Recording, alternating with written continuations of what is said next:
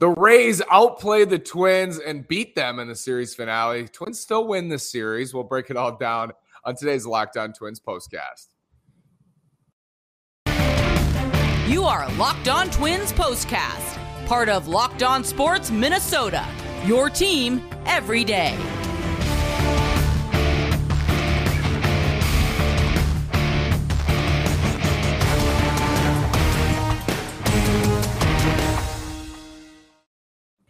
And welcome to another edition of our Locked On Twins postcast. Today is Sunday, June 12th. I'm the host of Locked On Twins, Nash Walker, here with writer and reporter at Access Twins, Brandon Warne. Before we get started, want to remind you that betonline.net is your number one source for all your betting stats and sports info. Find all the latest sports developments, news, and odds, including this year's basketball championship matchup, the NHL Hockey Conference Finals, Major League Baseball, and of course, all the latest fighting news from MMA and UFC to boxing. Head to the website today or use your mobile device to learn more about the trends in action. BetOnline.net, it's where the game starts. Brandon, we've used the word sleepy. It was mostly at the beginning of the season for this Twins offense, and I think we can pull it out again today.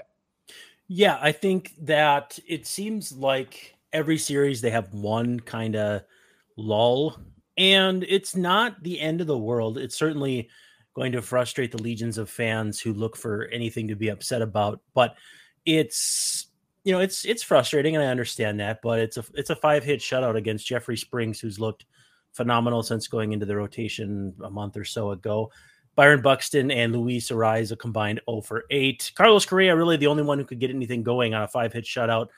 And it just wasn't their day. You hope that they show up late tomorrow night for me, normal time for you in Seattle tomorrow. Yeah, Cole Sands started this game, Brandon. Maybe his last start for a while at the big league level. They gave him a long leash, I believe over 100 pitches today, trying to save that bullpen a little bit. They go to Tyler Duffey late for a couple innings as well. What'd you think of Cole Sands? I thought, I don't think he was good. I thought he was maybe okay with the defense behind him. What was your take? Yeah, I see a guy who needs some more time to develop, has a few things to work on at St. Paul. And it's possible before we even finish this show, he'll have been sent back. But the the slider to me looks pretty interesting. And the fact that he had 15 swinging strikes, I believe, in 101 pitches is pretty solid. So I still see the parts or the potential to be a pretty good pitcher. And failing that in the rotation, another guy they can throw up against the wall in the bullpen and not as negative as it sounds. I mean, you just throw things at the wall and see what sticks. And speaking of that, Tyler Thornburg going out there and giving them uh, seven outs on 26 pitches. Got to be pretty impressed with him coming in and looking pretty darn good. I hope it's not a situation where he's on the move as well. I hope they give him a longer look because, you know, he answered the call today. So they'll need to activate Joe Ryan before his start, presumably Tuesday. Alex Kirilloff hit another home run today. I think they're still playing in St. Paul. So we'll see if Kirilloff comes up. Do you think that it's possible Kirilloff is the move for Cole Sands? Yeah, it's certainly possible. I also too think, and I don't.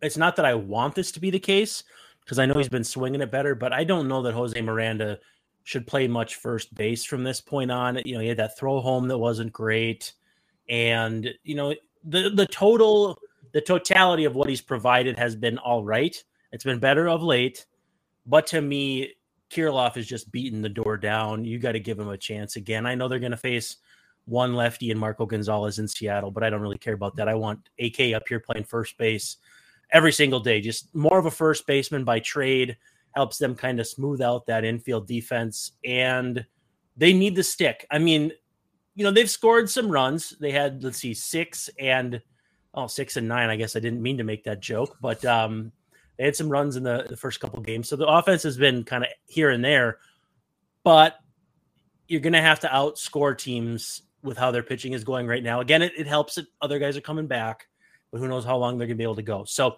AK's got to come back for me. And I could see it being Cole Sands. I could also see it being at some point um, uh, Joe Ryan too. So we'll see how it gets swapped out. But really, no reason to have a starter right away unless he's starting the first game. Max Kepler since May 24th hitting 209, 286 on base, slugging 302 for a 588 OPS. So the Twins could use the left-handed power from Kirilloff. Hopefully the wrist is fully oh, intact. and and Archer starting tomorrow. So yes, that's a good point. I should have thought of Yep. that. Yep, Archer tomorrow, and then I think it'll be Ryan Tuesday and Sonny Gray Wednesday. Before we preview that series with Seattle, I want to tell you about Athletic Greens. What is this stuff? With one delicious scoop of AG1, you're absorbing 75 high quality vitamins, minerals, whole food source superfoods, probiotics, and adaptogens to help you start your day right. Right now, it's time to reclaim your health and arm your immune system with convenient daily nutrition. It's just one scoop in a cup of water every day. That's it. No need for a million different pills and supplements to look out for your health. Go to athleticgreens.com slash MLB network. Go to athleticgreens.com slash MLB network. To make it easy, Athletic Greens is going to give you a free one year supply of immune supporting vitamin D and five free travel packs with your first purchase. Heading out west to Seattle, it's Chris Flexen, Logan Gilbert, Marco Gonzalez lined up against the Mariners here. I think the Twins will be able to get some offense going against Flexen. Maybe it is Kirilloff up in that lineup against the right hander. Gilbert will be tough. He was tough at target field, and they've gotten to Marco Gonzalez for it seems like multiple seasons in a row now, Brandon. So feels like two out of three of these matchups, they should be able to get some offense going.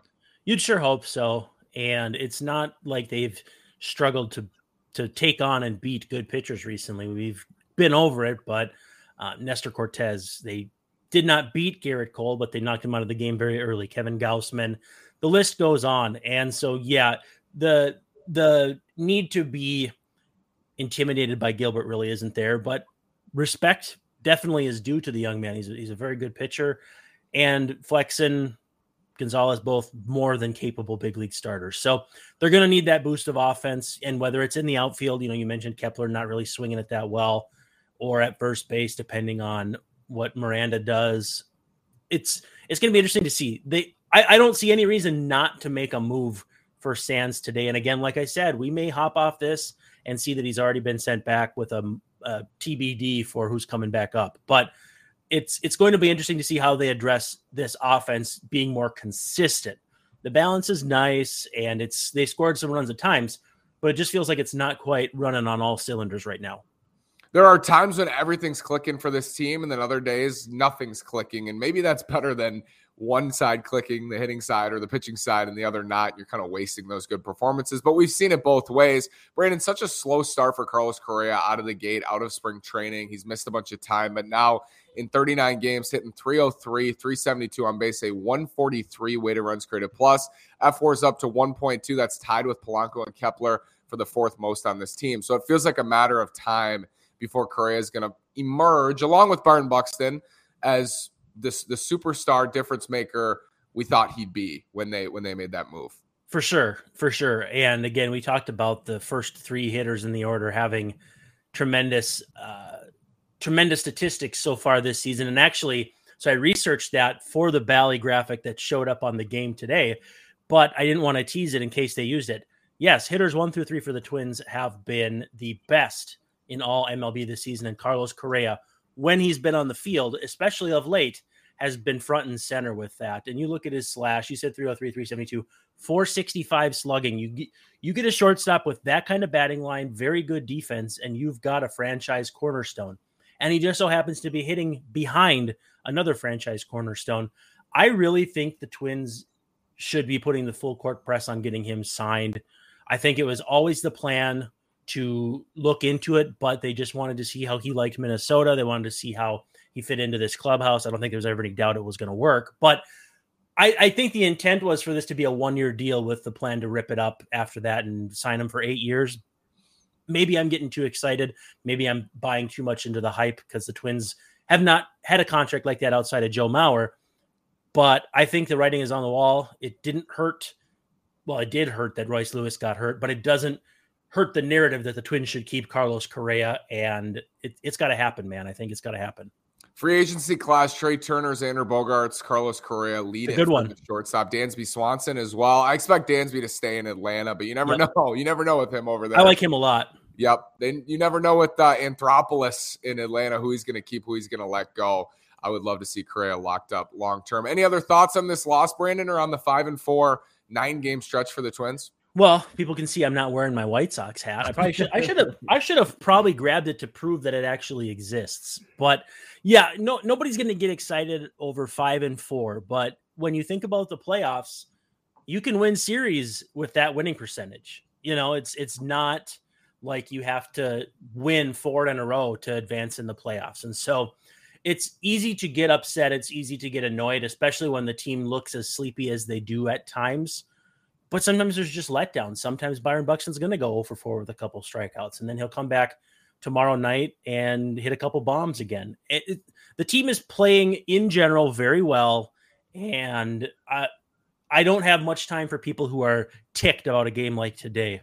And Justin Morneau said it, I think, in the eighth or ninth inning. He said sometimes these just these just happen. The Twins have 100 games left, which I think you teased in last night's postcast, and you have to be happy with where they're at through 62 games.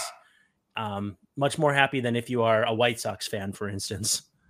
35 and 27 through 62. Brandon, thanks so much. We'll be back with a postcast tomorrow night, hopefully. Join us then. Like, subscribe, comment to the page. Drink Brandon, some coffee, guys. Yes, drink some coffee. West Coast baseball. We need to see you on yes. after the game. Brandon, thanks so much. Enjoy your Sunday night, sir.